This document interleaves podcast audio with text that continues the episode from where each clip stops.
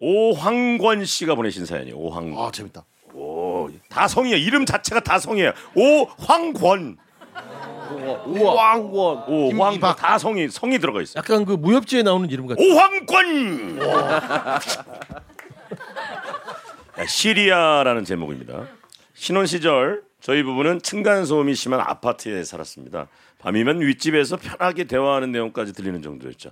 어느 날 아침 출근 준비를 하려는데 진짜 일어나기 싫더군요. 그래서 그렇게 침대에서 계속 뒹굴대다가 아, 이러다 지각할까봐 시간을 확인해 보고 싶었어요. 하지만 휴대폰 저 멀리에 있고 가지러 가기는 너무 귀찮은 상황.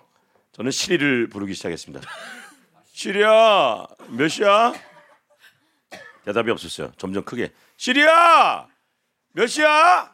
대답이 없었습니다. 시리야 시리야 몇 시야? 아무리 소리를 질러도 시리는 답을 안 해줬어요. 침대에서 나가긴 죽어도 싫고 오기가 생겼습니다. 그래서 완전 크게 불렀습니다. 시리야 몇 시야? 씨!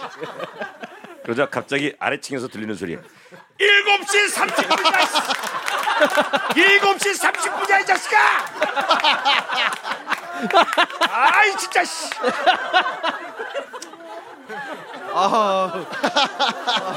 들으라는 시리는 못 듣고 아래층에서 들으셨더라고요.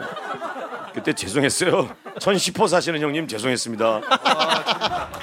아, 아 재밌다.